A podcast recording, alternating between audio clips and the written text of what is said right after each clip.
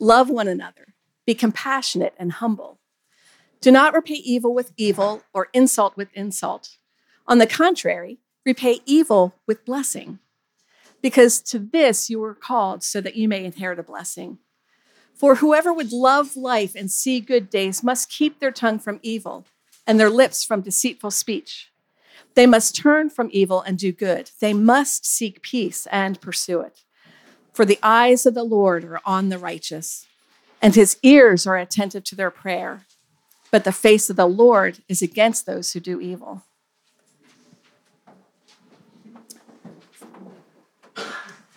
Uh, Father God, we come before you and recognize that we fall so short of what you've just asked of us, Lord. But we know that by your grace and by your spirit, you're able to bring change and transform us. And it's our prayer this morning that as Robin teaches, that you would fill him with your spirit, that he would speak words that would be encouraging and challenging, and that each one of us would recognize where you um, the work that you need to do. Because, Father, it's our desire that as a community, we corporately reflect Jesus to the people around us, Lord, that they would be drawn to um, seek you because of the, the, of the love that they see between the brothers and sisters here in this gathering. So we give Robin to you now and ask that you use him um, to further this purpose for the glory of Jesus in this place of Antalya. Amen. Amen. Thank you.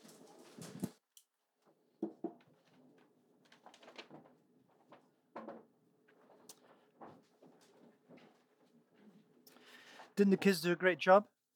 Yeah? Yeah. Sorry. Do you think Marilyn always tells me off? Marilyn's a, my wife is a counselor, for those who don't know. So every time I ask a closed question like that, I hear her voice going, Don't ask closed questions, ask open questions. anyway, um, this is the last message in the series that we've been doing on the one another's, the New Testament. Uh, we started off looking at uh, love one another and went on to unpack that, looking at the other one another's in the new, well, some of them anyway, uh, bearing with and forgiving one another, uh, serving one another, encouraging one another, and accepting one another. Um, there's a whole bunch other one another's, like 40 or 50 of them, but uh, we figured we'd, we'd stick with that for now. Maybe look at the others some other time.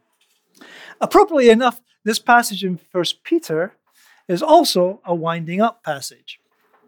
Peter's been giving instructions to the church on how they should behave in various contexts. Uh, with reference to the political and civil authorities, he tells them to be obedient and to show proper respect. He tells slaves to be obedient to their masters and wives to submit to their husbands. And he tells husbands to treat their, treat their wives with respect as equals. Then in verse 8, he winds up this whole section with a general statement about how we should live as Christians. He says, Finally, all of you, because he's just talked to various groups, right? So he's, so he's gathering everybody together now and going, Finally, all of you, just in case anybody thought they were, you know, like, um, you know, not covered by what he's about to say. Uh, this is for everybody. I remember many years ago seeing a cartoon in a Christian um, newspaper well, magazine, whatever. There's two guys. They're room. Oh, they're obviously roommates, and they're sitting at the kitchen table, and it's evening, and one of them has his Bible open and a pen in hand, and he's busily working on his Bible with his with his pen. And his roommate, roommate looks over approvingly and says, underlining your favorite verses. His friend looks up surprised. Oh no, just scoring out the bits that don't apply to me. We might not be so crass as to put it like that, actually score bits out of the Bible, but there's a temptation in our minds to set some parts aside. Well, that doesn't really apply to me because I'm not, and fill in the gap, right? Well, Peter doesn't give us that option. He says, This is for all of us. Finally, all of you, no exceptions. And the thing that he calls us to do is to live in harmony with one another. Now, if you look at the various translations, you'll see that almost every translation has a different way of translating this word, and it's only one word in Greek. Um, be like minded, be of one mind, be agreeable, be harmonious. They all kind of capture part of the, the meaning. Be of one mind is good. I think we're all quite willing to be of one mind, so long as the one mind that we're talking about is our own. How often do we enter into a conversation, discussion at work, at home, in the church, with a simple goal of bringing everybody else around to our point of view, right? And we talked about that, that a couple of weeks ago when we talked about accepting one another. Nothing wrong with having strong opinions, so long as you realize that personal opinions are just that personal. The unfortunate thing about trying to bring people around to our point of view, to you know, the one mind in question to be our mind, is that Philippians 2 5 calls us all to have the same mind in Christ, as Christ. And that kind of cramps our style because it means that we need to be guided in what we do, not by our personal preferences or opinions, or in fact by our traditions or history, or even by those most powerful words in the church. We have always done it this way. We need to be guided by the mind of Christ. And we find the mind of Christ in Scripture. It's where we go for direction. It's where we go for vision. It's where we go for correction. And we can't be a healthy Christian community unless our life together is guided, corrected, and steered by the mind of Christ as revealed in the Word of God. Now, that doesn't mean that we all have to be the same. In fact, it means that we have to be different. That's one of the reasons I like the translation live in harmony with one another. I like harmony. And thank you, Jim. Where are you? Thank you, Jim, for. Jim did not know what I was preaching on this morning, but he picked a whole bunch of songs that you can sing harmony to. Um, and so I really appreciate that. Uh, I don't, I don't remember ever being taught to sing harmony. I just kind of picked it up in my late teens from two sources. Um, one was church, which I started attending around then, and the other was folk nights in pubs, which I also started attending around the same time. I was a teenager, right? Um, and for those of you who are from the UK, you might have noticed I do this when I'm singing harmony. that's, that's a dead giveaway that, he, that I learned to sing in pubs. Uh, um, that may sound a little strange actually to some people that I, I, did pubs and church at the same time. But it was the height of the folk, folk revival in the 70s in the UK. And um, particularly a cappella harmony was a really big thing. And I can remember when I was, my one year I spent at University in Manchester, there was a place called the Welcome Inn in Rusholme.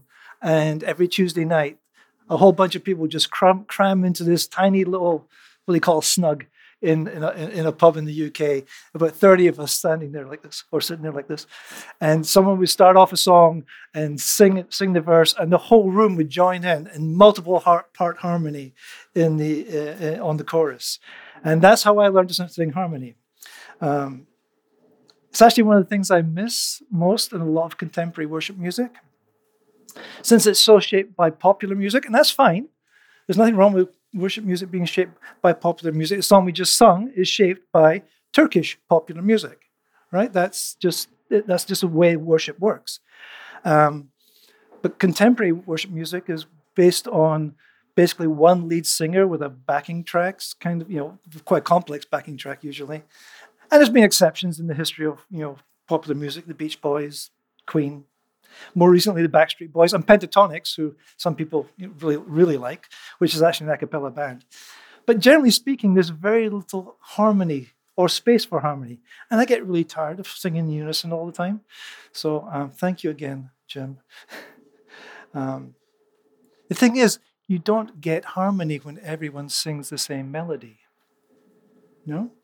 To get harmony, people need to be singing a number of different things at the same time. We had a little bit of that this morning in the um, in the male and female sections, um, but it isn't random. There are rules. For starters, it helps if everybody's in the same key. that kind of you know rules out certain notes as being out of bounds. Um, it also helps if you don't have too many harmony lines, because then it just gets very confusing. It's hard to figure out where the melody is, and um, that sometimes you can hear that. It's like, where, where exactly is the melody in this? It's a wonderful chord going on here with all these voices, but where's the melody? Anyway, I'd like to suggest that the, at the core of our identity of, as a community of faith, we have a melody that might be summed up as something like a people who love God and celebrate our life together in Jesus Christ our Savior in the power of the Spirit. That's our melody. We can harmonize around that, but that's our melody. It leaves a lot of room for harmonic variation in the ways we express our love to God, in the ways that we express our love to one another. But that's who we are a people who love God and celebrate our life together in Jesus Christ our Savior, in the power of the Spirit. And Peter lays out some harmony lines here uh, in what he writes. Many of them are terms that we've heard before in the series, so just remind, remind us of what they mean. He says that we should be sympathetic. Now, in today's English, sympathetic has been significantly weakened in meaning. So much so that people today are much more likely to describe themselves as empathetic than sympathetic. If you compare them online, you'll find that sympathy is described as feeling sorry for or pity for a per- person, while empathy is experiencing someone else's feelings as if they were your own. Unfortunately, experiencing another's feeling, feelings along with them is precisely what the Greek word sympatheo means, where we get our word sympathy from. That's exactly what the word means to feel together. There's a Greek word called empathia, empatheia means passion or, emotional state, but doesn't appear in the New Testament, and it certainly doesn't mean what it means in English. Actually, empathy is really new. It only appeared in English in 1909 for the first time. Um, it's a translation of a German psychological thing. Um, now, my point is that we shouldn't be misled by modern meanings of the word sympathetic. When Peter was writing, it meant enter into entering into the experience of someone else. Didn't mean feeling pity for them or anything like that. It meant literally feeling alongside with them. So much so that one interlinear translates it as co-suffering. Sympath- being sympathetic is to suffer together with someone, to feel together, to weep with those who weep, and to rejoice with those who rejoice part of living in harmony is to make the effort. And for some of us, it, it is an effort. Some of us do this naturally, others of us, like me, have to work at it. Is to understand people who are very different and to enter, seek to enter into their experience, to feel with them, to weep with those who weep, to rejoice with those who, who rejoice. He also says to love as brothers. The Greek word is Philadelphos. And it doesn't just apply to men, it describes a kind of love that there operates in a healthy family where family members are there for each other. And that's the model of we as, the way that we as Christians are supposed to care for one another. It's a particularly Christian concept. The word doesn't actually even appear in Greek outside of Christian writings. This idea of brotherly love for one another. Then he says, be compassionate. Now, in case you haven't noticed already, I'm a bit of a word geek.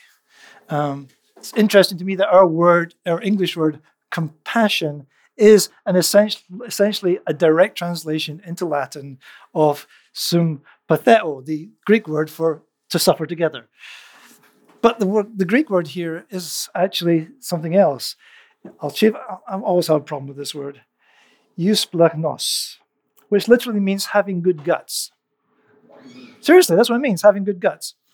Um, because see, the, the, the, Greeks saw the seat of the emotions as being a little lower down in the body than we do in English, right? So a good translation, as some translations do, being good-hearted or tender-hearted, because that's where in English that's where the emotions lie, right?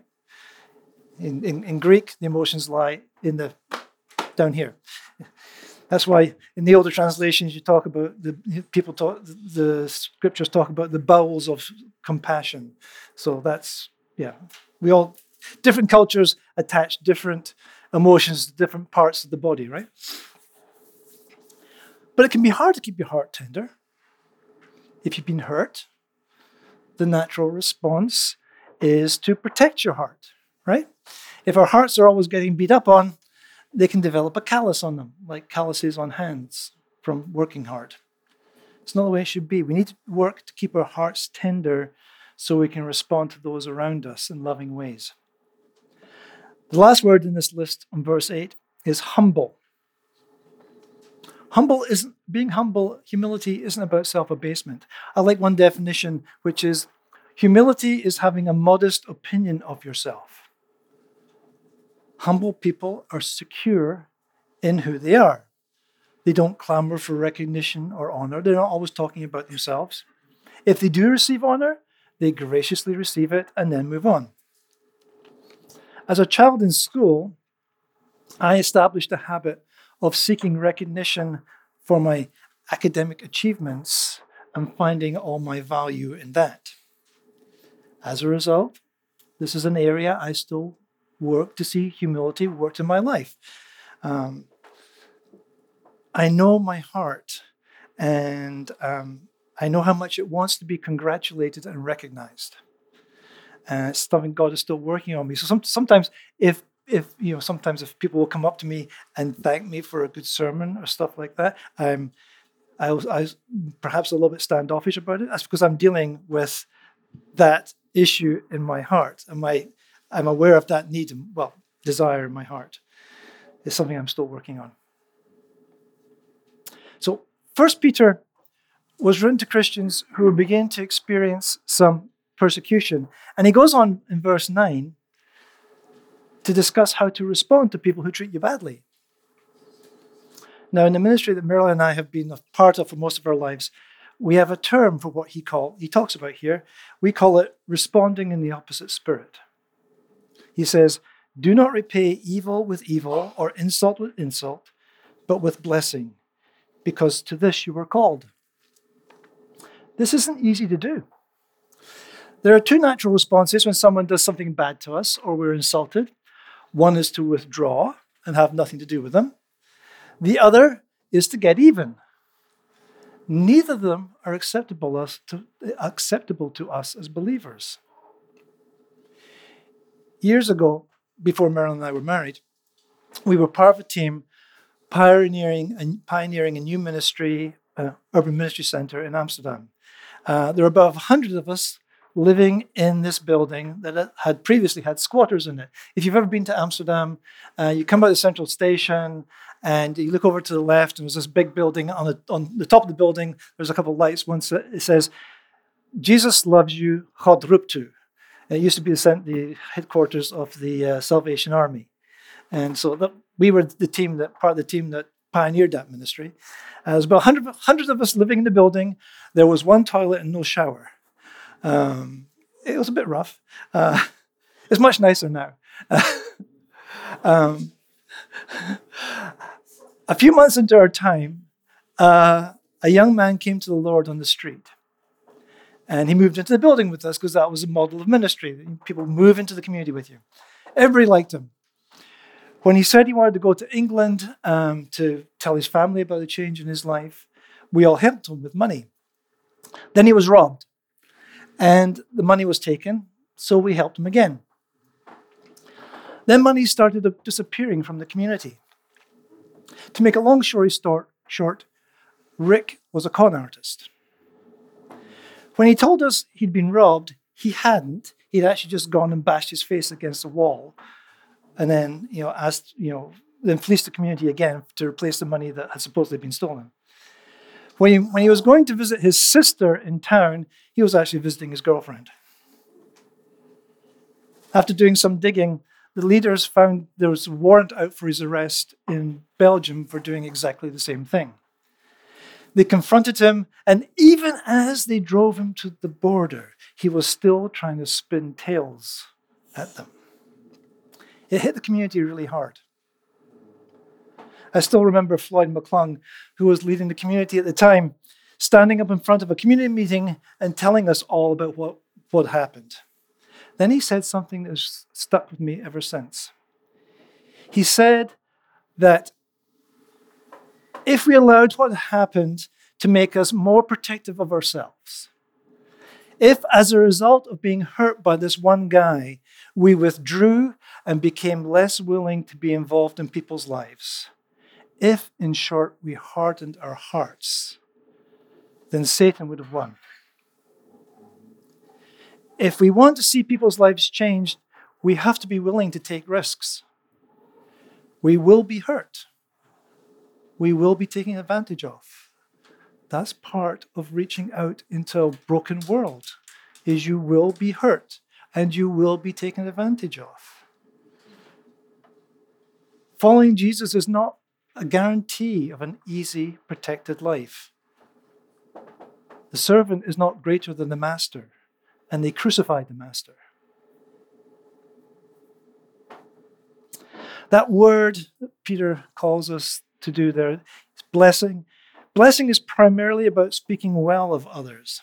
It's actually the basically the same word that we use for what we do at people's funerals, a eulogy. Um, the point of a eulogy is to speak well of the dead. The point of blessing is to speak well of the living, even if they speak ill of you. But Peter seems to tie it to both speaking and doing. So if, Peter, if people speak or do evil towards us, our response has to be to speak and do good to them. We can't do this by ourselves. We have to turn to Jesus and ask Him to give us His heart for people. There's a lovely section in one of my favorite movies.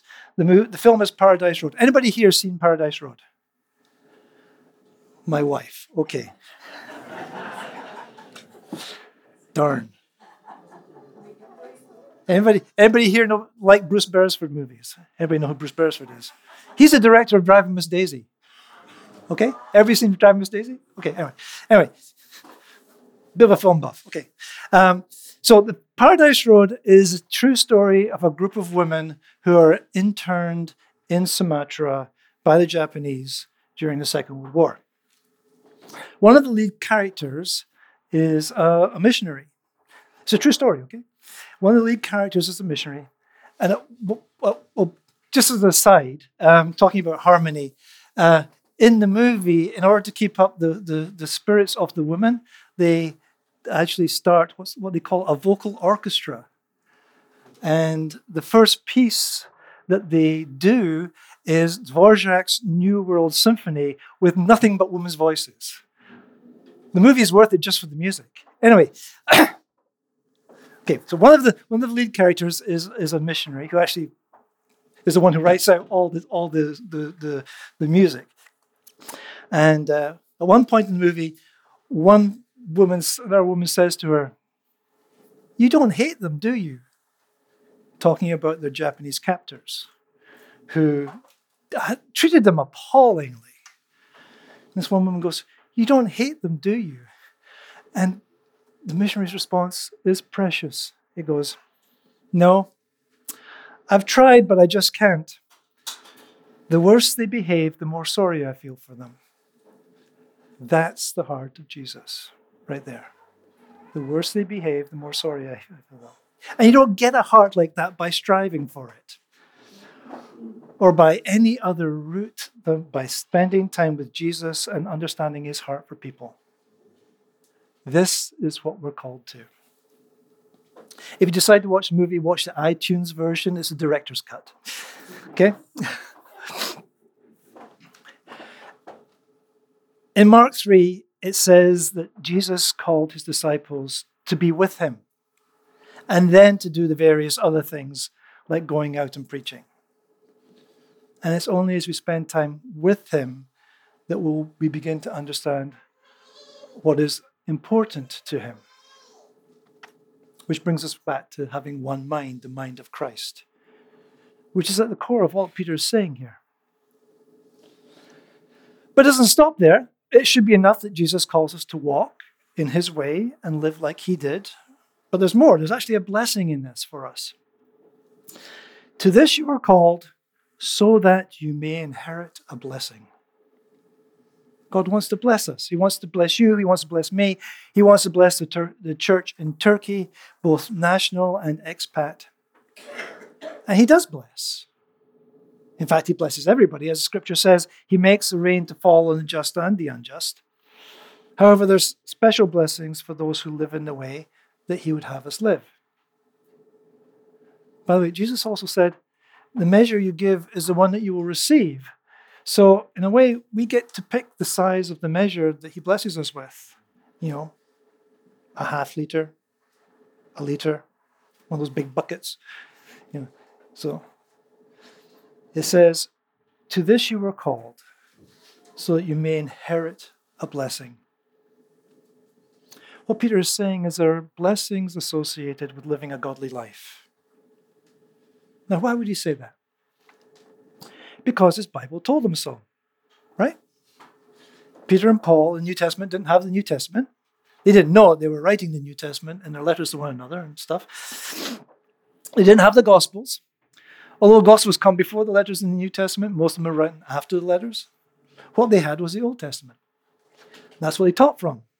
So Peter goes to his Bible and he quotes Psalm 34 Whoever would love life and see good days must keep his tongue from evil and his lips from deceitful speech.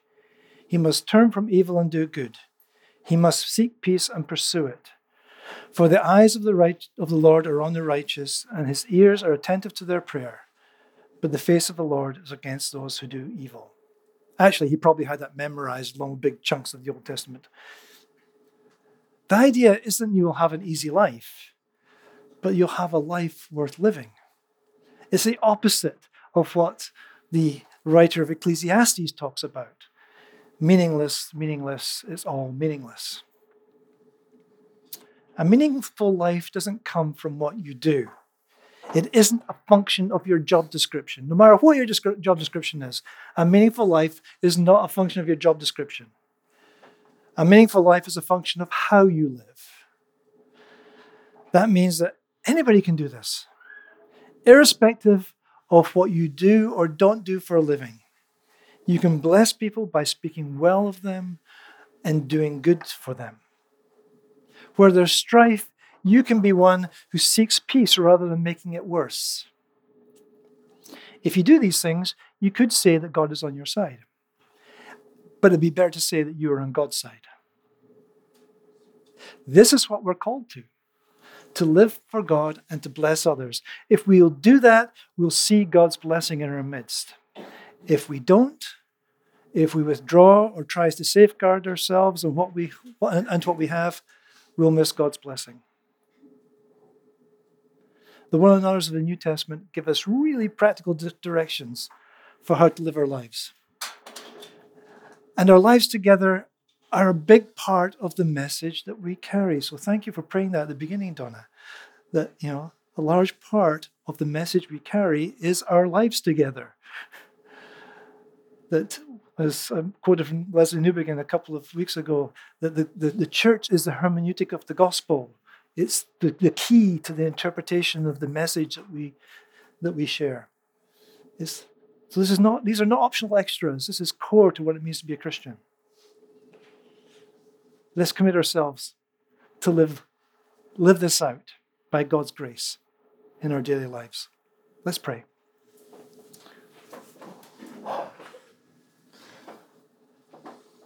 Lord, I want to echo Donna's prayer that we fall so far short of what you're calling us to here. But that doesn't excuse us from seeking to follow the call. So, Lord, we hear this call and Lord, we ask for your grace in our lives to be true to the call that you've put on our lives, to be your people in the world, to live in ways that reflect your character, to live in ways that draw people to you. Lord Jesus, help us to truly be all these things sympathetic, compassionate, humble. Lord, help us to live with your mind. And Lord, we want to pray for a number of things this morning as well. Lord, talked about weeping with those who weep and rejoicing with those who rejoice. Lord, we thank you for the recent ceasefire in Ethiopian conflict. We've been praying for that on and off for months now. So, Lord, we pray that this ceasefire would hold. Lord, we, we weep with those who have lost loved ones and we rejoice at this step towards peace and ask, Lord, that you would give strength to those who, who want to see this ceasefire hold. Likewise, Lord, we, we rejoice with the, the, the people of Ukraine at the liberation of Kherson. And, we rec- and yet we recognize, Lord, that there's hundreds of thousands of dead and wounded already, and that there's no easy, no easy end in sight, no end soon in sight. So, Lord, we pray for those who are suffering in this war, and we pray for a just solution to it. Likewise, Lord, next door in Iran, more than 300 protesters killed by the government already. And Lord, we pray for, for Iran. And we pray for um, that those, those deaths might not have been in vain. Lord, we pray for freedom to come to that country. And we pray for our, our Iranian brothers and sisters here in Antalya as they carry this burden on their hearts so much more than we do. And we pray for them, Lord, as their, their families and friends are in jeopardy, Lord, and they long to return home. Lord, we pray for a change there. Yesterday, Lord, we were reminded of just how fragile our um, our lives here are with the earthquake drill. Um, so, Lord, we just pray for this this nation, um, recognizing we live in an earthquake-prone zone and there's never any warning.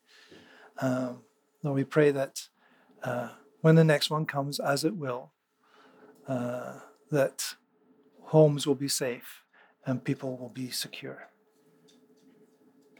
And Lord, we pray for people in our own community. Lord, we pray for Rosie and her cataract surgery tomorrow, that that would go well. Lord, we pray for Carolyn's brother in law um, going into surgery for abdominal and abdominal aortic aneurysm. Lord, we pray for Miriam's friend, Gisela, um, struggling with COVID. Um, and Lord, we pray for Nick's grandmother who just went into hospital last night. Pray for the um, the give the, the the doctors wisdom, Lord, and help the family process this. Lord, we lift all these things to you in Jesus' name. Amen.